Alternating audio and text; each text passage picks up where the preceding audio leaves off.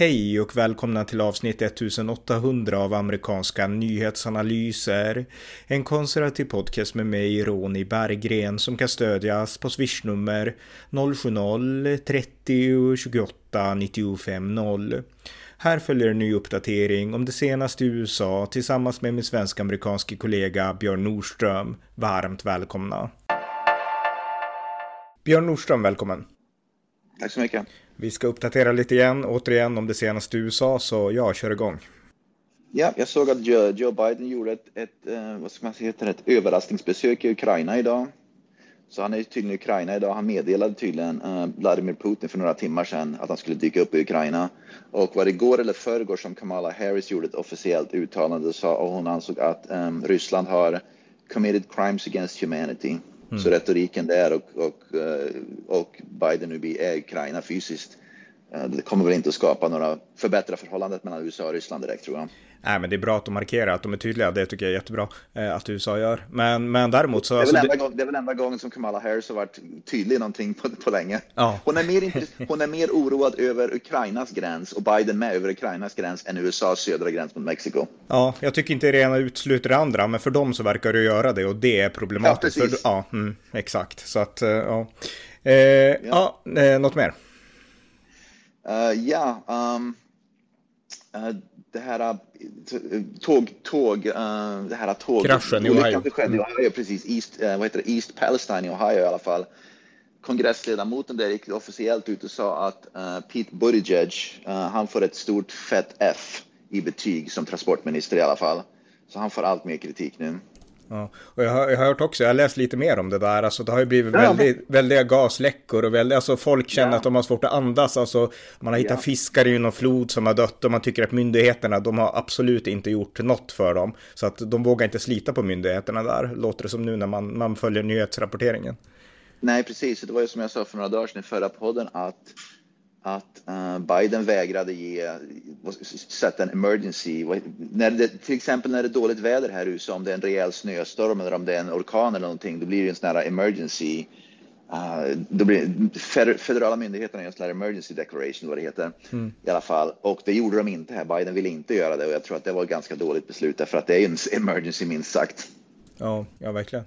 Uh, en annan sak som jag kan berätta är att Jimmy Carter, den tidigare presidenten, han är döende, han är, han är åttioåtta år gammal ja. eller någonting och han har haft cancer och han har väl levt på lånad tid, men han har varit väldigt frisk och sådär, men nu så åkte han in på sjukhus några gånger fram och tillbaka och där kom han, väl han och personalen fram till att ja, han kommer inte att leva så länge till, så nu har han eh, valt hospice care, alltså blir vårdade hemma tills han, tills han dör då, så att eh, ja, han är inne på slutskedet där.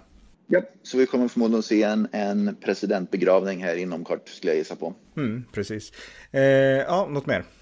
Ja, Biden, han är ganska rolig. Han liksom, han, jag tror inte riktigt begriper vad han säger, det vi pratade om förut. Va?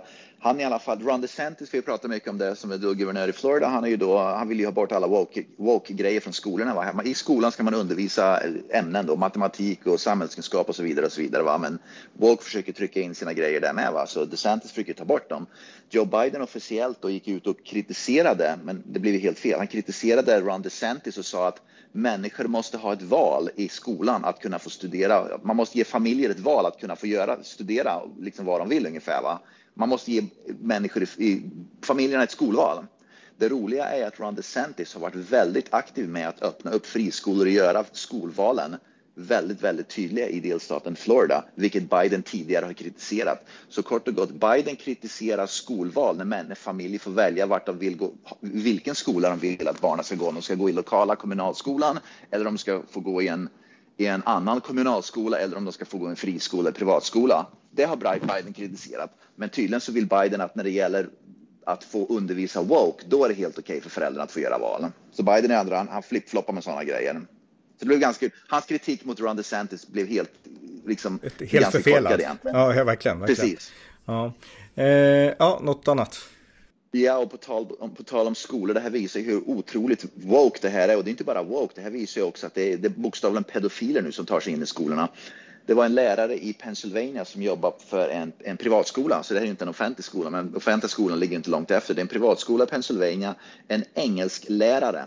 började visa porrfilmer och, och, och bilder och videos på manliga och kvinnliga könsorgan när de höll på med, och när de höll då på med sexuella akter då i, här och där, med andra porrfilmer. Och skolan hade gett honom godkänt att göra det. Mm. Det här som jag tror att woke, det här som gör att woke är så farlig, att nu börjar, tror jag, min gissning är att pedofiler ser sin möjlighet att oh, nu kan jag gå till den privatskolan eller jag kan gå till den offentliga skolan och jag får då, vad ska man säga då, tillgång till, till unga barn och kunna diskutera sex och porr och sånt där och, liksom, och, och sådana grejer. Va? Det här är livsfarligt, vilken utveckling det är. Och vänstern skiter i sånt där. De bryr sig inte ett skvatt om att pedofiler kan infiltrera sig i skolorna och börja liksom hålla på. Och, och den engelsklärare som under sin engelsklektion fick godkänt att undervisa, att, att titta på sådana här saker istället. Mm. Ja, nej, det, det är helt vansinnigt. Och där är ju konservativa på sin vakt mycket mer. Medan liberaler, de vill vara toleranta så de vågar aldrig säga till om de ens bryr sig. Alltså, det är kanske som du säger, de bryr sig kanske inte ens liksom.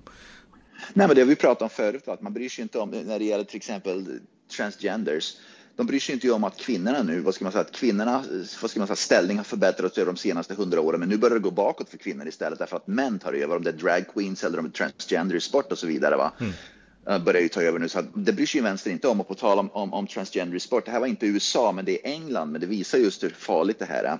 Det är en transgender, en biologisk man som blev en transgender kvinna i fyrtioårsåldern i England som har börjat spela cricket i ett tolv-års flicklag i England och spela cricket och liksom spöa skiten ur alla för att han identifierar sig som en, som en tolv-årig flicka, och då, då ställer samhället upp att de ska få spela med tolv-åriga flickor i cricket. Helt otroligt. Och man vågar inte säga ifrån i samhället. Man törs inte säga ifrån det för att det är en transgender, och vågar man inte. Ja. Och, det, och jag berättade bara en uppföljare på det här, och det här är inte heller i U S A men det här med woke också. Jag berättade ju om den här Kayla Lemieux som är då eh, läraren då med, med liksom en halv meter långa bröst då i, i Kanada, i Ontario. I alla fall, de intervjuade den kvinnan nu som på fritiden är utklädd som en man då, promenerar som en man, men personen då de intervjuar, Kayla Lemieux, som då är den här kvinnan då, påstår att det är inte jag som är den mannen, även om grannarna säger att det är absolut den personen. Och hon sa också det, att Kayla Lemieux sa att, att brösten är, jag läste en lång intervju med henne, nämligen honom henne, så att brösten är riktiga, de är inte fejkade, inga proteser, de är riktiga. Jag har en, jag har en, en X X X Y-kromosom, någon konstig sjukdom som jag är den enda i världen som har, så att jag har fått, fått de här brösten, så de är riktiga och läkarna vet inte hur de ska behandla det här och bla bla bla.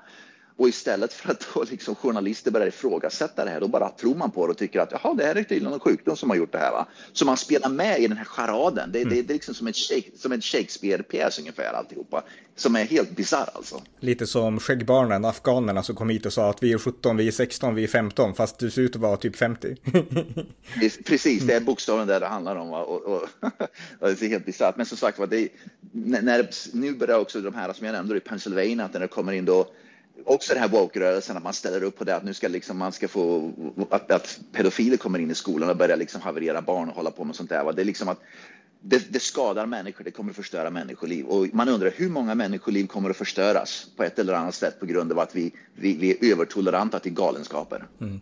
Nej, men alltså, jag vill återigen påpeka det vi påpekar så ofta när vi pratar om det här, och jag brukar liksom lyfta fram det. Alltså, väst håller på att gå under för att vi har förlorat, dels har vi förlorat tron på kristendomen, men därtill så har vi förlorat tron på familjer, och familjer är ett koncept som kommer från liksom i grund och botten i våran civilisation, i alla fall från kristna idéer om äktenskap, man och kvinna och, och barn och så. Jag menar, vi har förlorat det trygga fundament som familjer in, liksom utgör, och det har skapat en hyperindividualism med rotlöshet som har skapat i sin tur mängder av olika avarter, och de avarterna har nu spritt sig överallt och de håller på att slita sönder samhället. Så jag menar, grund och botten där, det är liksom att vi måste skapa, vi måste liksom inse att lycka kommer inte i hyperindividualismen, utan det kommer liksom när man skapar de här civila samhällsstrukturerna som gör att du blir en trygg individ liksom. Så att ja, liksom någonstans måste vi börja liksom komma tillbaka dit och liksom kasta av oss det här med att liksom familjen är intolerant och där är liksom ett liksom enspårigt enkelt sätt att se på saken, utan det här är, det här är ett grundläggande fundament som,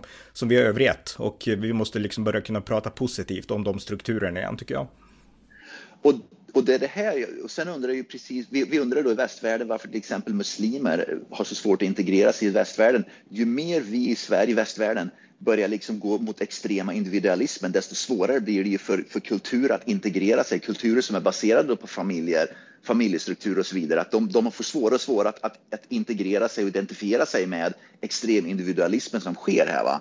Så att det blir ett naturligt sätt att det blir två stycken helt olika typer av samhällen. En de är extremvänstern som de driver på vad som vi ser, och en de är till exempel muslimska migranter som lever i ett helt annat samhälle, mm. i ett annat samhälle fast de lever i, i västvärlden. Va? För att jag förstår att när man kommer till Sverige eller U S A till exempel och ser den här extremvänstern driver på de här galenskaperna, de vill ju inte ha någonting med det att göra. Va? Och jag själv är ju gift, och jag, jag är gift med en, en kvinna från Sydas- Sydostasien, och hon, det finns ju många från Sydostasien här i U S A som invandrare, de, de tar ju totalt avstånd från det här med woke-rörelsen, den här extremvänstern, de vill ju inte ha någonting med det att göra. Va?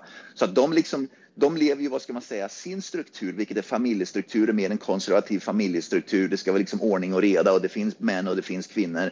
Men all, alla de här galenskaperna vill, så att, så att den gruppen då som så normalt, sydostasiatikerna, asiaterna som har normalt integrerat sig väldigt bra i U S A, börjar bli mindre välintegrerade nu. Inte för att de söker sig bort ifrån U S As samhälle, utan de liksom blir uttryckta på grund av extremvänstern. Vänstern flyttar sig mer och mer till vänster, va? Mm. Medan, vad ska man säga, den här gruppen då som jag pratar om, asiaterna, sydostasiaterna, de, de befinner sig på samma ställe, va? Men de blir mer och mer höger därför att vänstern blir mer och mer vänster. Mm.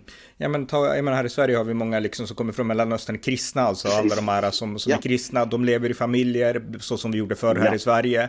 De har liksom ja. släkter, de umgås med släkten, de bor med sina släktingar, alltså på ett sånt här tryggt fungerande sätt liksom. Och ja. eh, oh, ja. jag menar, de har ingenting övers för liksom Sveriges våk och hyperindividualism heller. Sen gör de det på ett liksom fungerande sätt. Det är inte det här muslimska herrefolksmentaliteten, det där är äckligt, ni är sämst, utan det är liksom bara fungerande strukturer som bygger i deras fall på kristendomen, precis som vi hade det här förut. Så att jag menar, väst håller på att slita sönder sig själv. Och eh, en som varnade för det här väldigt tydligt, det var den tidigare påven Benediktus den sextonde. Han sa att hyperindividualismen är en konsekvens av sekularism som är en konsekvens av avkristningen, och väst kommer inte att hålla ihop om det här fortgår, sa han. Så att, eh, ja, rätt intressant.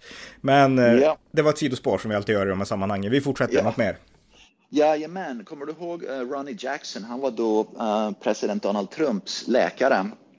Han har i alla fall gått ut och kritiserat och är väldigt oroad över uh, Joe Bidens uh, mentala hälsa. Tydligen så Joe Biden, varje år så genomgår ju då en president och de genomgår ju en sån här läkarundersökning och allting. Joe Biden tydligen, han publicerar hans läkarundersökning publicerade inte Joe Bidens mentala hälsa, och jag tror inte ens han gjorde en mental hälsoundersökning.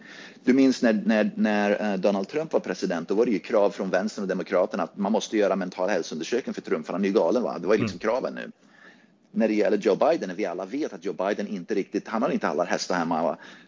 Demokraterna och vänsterliberal media vägrar fullständigt driva på att Biden borde också göra en mental hälsoundersökning. De är knäpptysta om det. Mm. Utan han genomgick en hälsoundersökning som bara var den fysiska. Han fick godkänd, men det var ingenting om den mentala. Så Ronny Jackson, som var då president Trumps uh, Vita husets läkare, har uttryckt stor oro. Nummer ett, över att Biden är inte mentalt hälsosam. Han är inte fit för att vara president mentalt. Nummer två, att, att han fick genomgå en hälsoundersökning utan att de gjorde en mental kognitiv del av den hälsoundersökningen. Det tyckte han, ansåg han en skandal, och det anser jag också. Ja, ja, men de gör det för, för att mörka problemet, för att dölja problemet. Ja, ja, verkligen, det är en skandal. Självklart måste han liksom göra en kognitiv undersökning också, så alla får veta. Jag menar, nu har vi, jag tror jag, jag gjorde en annan podd, det var inte med dig, det var med, med Pelle Zackrisson om, eh, om Fetterman, senatorn från, från, mm. eh, ja, ja. från Pennsylvania. Han hamnade ju på sjukhus ja. igen nu, alltså han hade ju en stroke i ja. valet förra året, sen hamnade ja. han på sjukhus nu bara för några dagar sedan för mental ohälsa, för han är så deprimerad, ja. han sitter där ensam ja. liksom Ja, i senaten och har sin familj i Pennsylvania.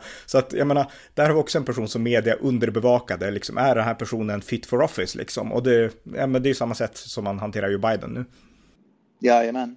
Och på tal om fit for office, uh, vi pratade ju om det här att Don Lemon gjorde väldigt sexistiska, kvinnoförnedrande, kvinnohatande uttalanden då om, om, om att kvinnor är i sin prime i tjugo, trettio, fyrtio-årsåldern. När de är femtio så är de körda, då ska de kastas på soptippen ungefär, va?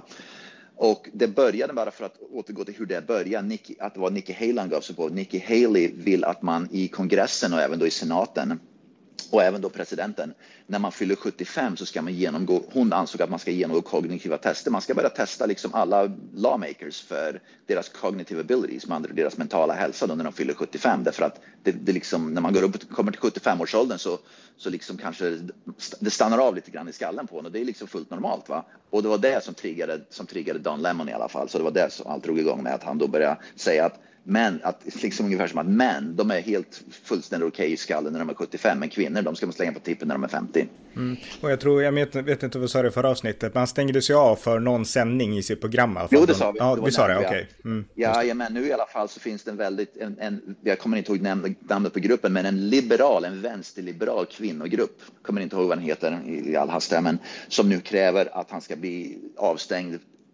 på obegränsad tid, och allt fler börjar, börjar vill att han ska bli sparkad. Så jag giss, han, han var inte på jobbet idag heller. Han blev avstängd, inte bara en dag. Han var avstängd lördag, sen blev han avstängd söndag, och nu är han avstängd idag med måndag från sin egen show. Så att min gissning är att han kommer att få sparken. Jag tror att han begrep inte att när det kom in en ny uh, vd för C N N, så har de förändrat liksom C N Ns kultur helt. Han är van att han kunde säga precis vad som helst om vem som helst och liksom få ett fripass för det. Men det gäller inte längre, va? Så jag tror att han, han kommer att få en väldigt, vad ska man säga, ett hårt uppvaknande nu.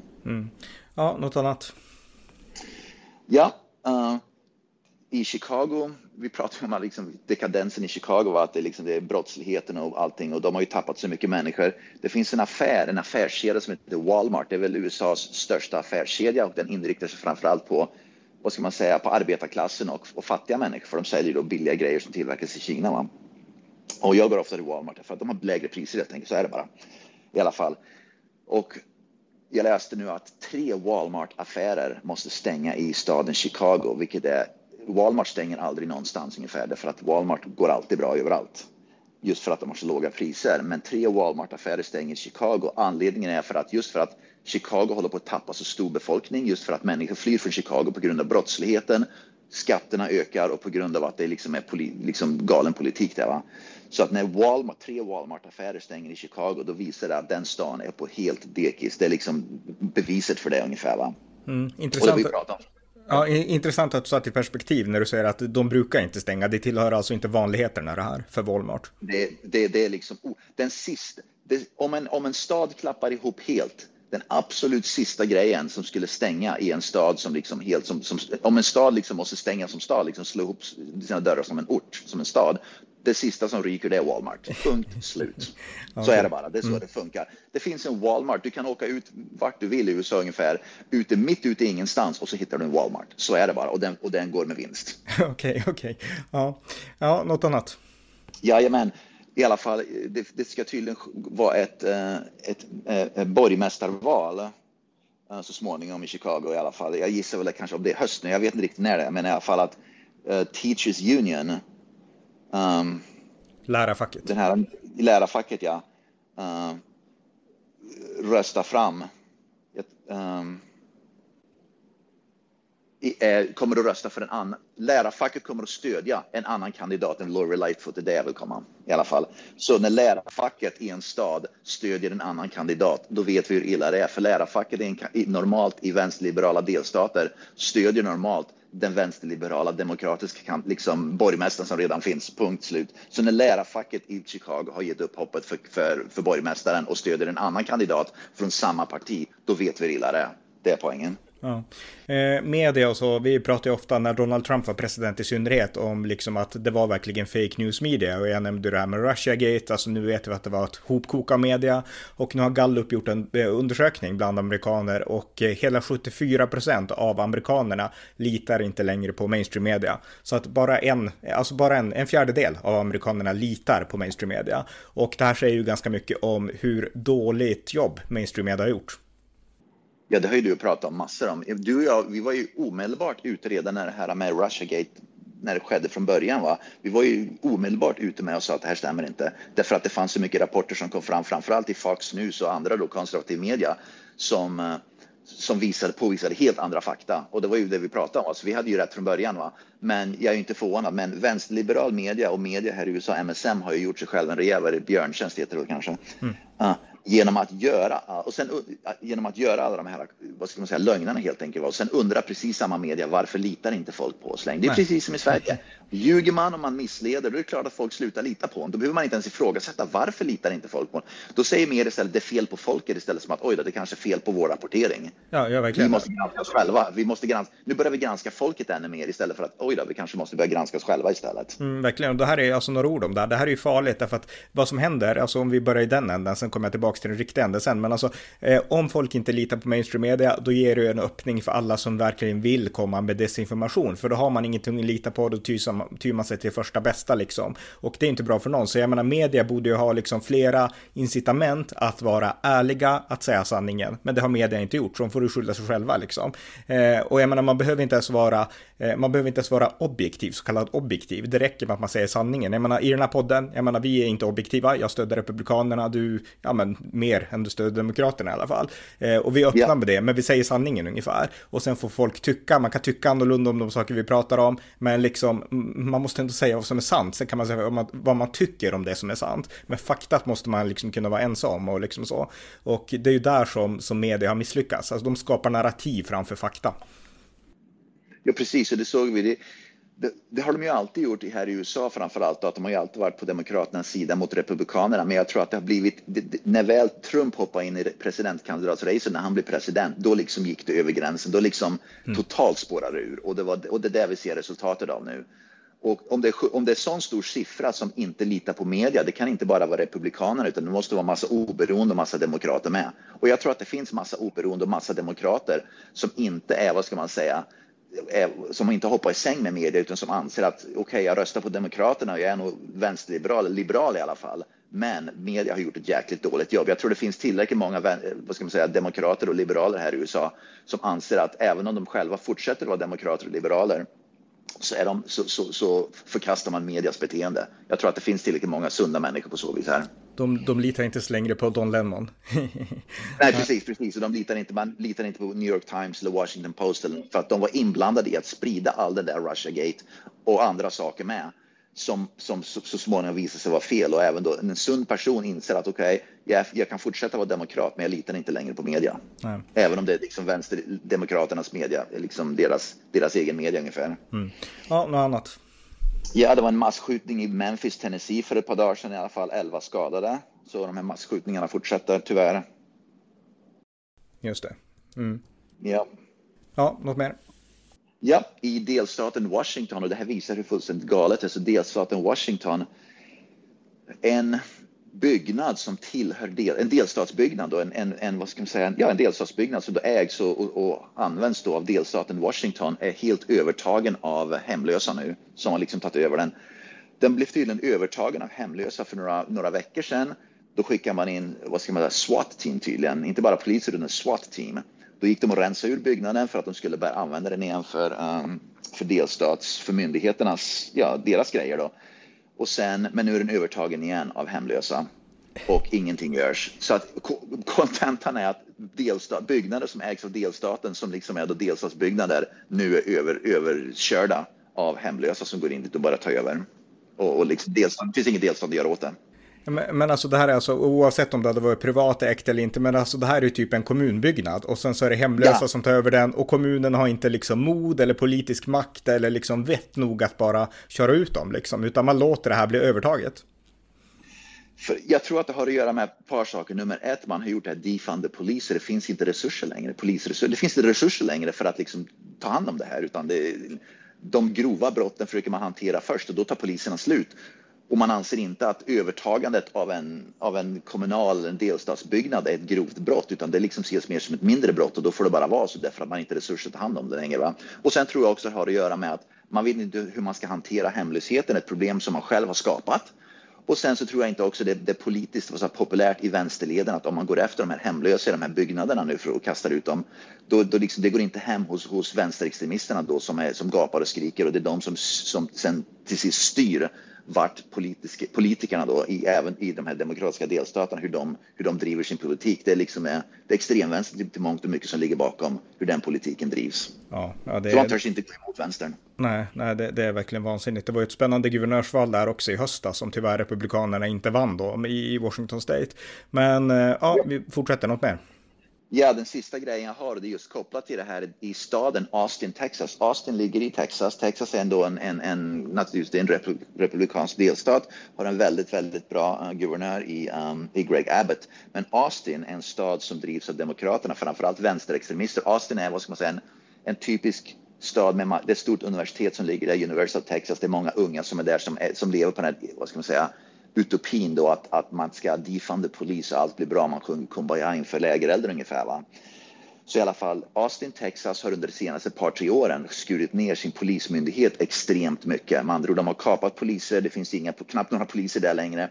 De har också skurit ner antalet anställda som jobbar i deras nio ett ett. ett ett två-centralen då, när man ringer ett ett två, men i U S A är det nio ett ett. Mm.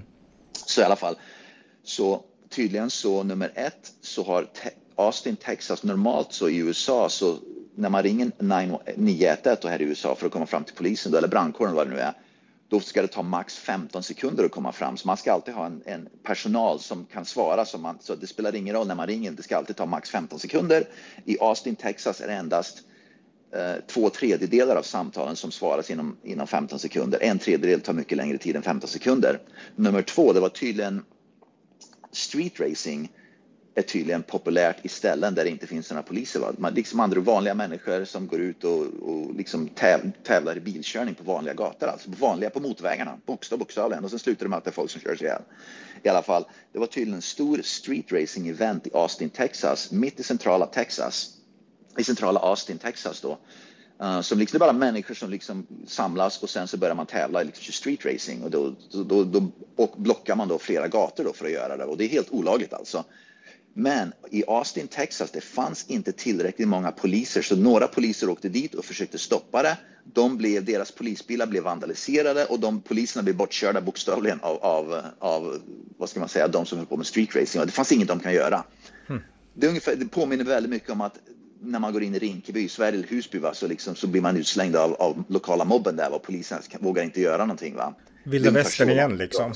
Det, det har blivit vilda västern igen i en storstad som Austin, Texas, där polisen inte längre kan kontrollera gator och torg, utan människor istället får finna sig i att nu är motorvägarna eller nu är vägkorsningarna i Austin, Texas nedstängda på grund av street racing, och det finns ingenting poliser gör, och uh, politikerna där gör ingenting där för att de vill inte liksom, de avskyr poliser till, till den gränsen där, och människor som väljarna i Austin, Texas är en väldigt stor, och därför jag nämnde University of Texas är en väldigt stor, ett väldigt stort universitet. Det är väldigt många unga väljare i, i Austin, Texas, och då röstar man fram de här politikerna. Mm. Det är liksom helt galet alltså. Ja, ja verkligen. Ja, nej, det, det är bara republikanerna som kan styra upp det här, verkar det som, i U S A. Så att, ja. Ja, och bara för att nämna då att det finns ingenting som Greg Abbott kan göra, för att han är ju då guvernören, men det här, eftersom det handlar om en kommun så styrs den då av, polismyndigheten styrs av kommunerna, mm. och det är de som reglerar allt sånt här. Så att, så att en guvernör som är republikan har väldigt, väldigt liten makt att göra någonting för att lösa det här problemet. Därför att det är, som vi vet, så är U S A väldigt, vad ska man, decentraliserat via delstaternas makt och sen även kommunernas makt att styra sig själva. Mm. Så även om man vill fixa problemet så kan han inte göra, han har inte makten att göra helt enkelt. Nej, just det. Eh, ja, var det det sista eller hade du något mer? Jajamän, nej. nej Okej, okay. Tack så mycket. Tack. Tack så mycket. Tack för att ni lyssnat på Amerikanska nyhetsanalyser, en podcast som kan stödjas på swishnummer noll sju noll trettio tjugoåtta nittiofem noll eller via hemsidan på PayPal, Patreon eller bankkonto. Skänk också gärna en gåva till valfri Ukraina-hjälp. Vi hörs snart igen. Allt gott tills dess.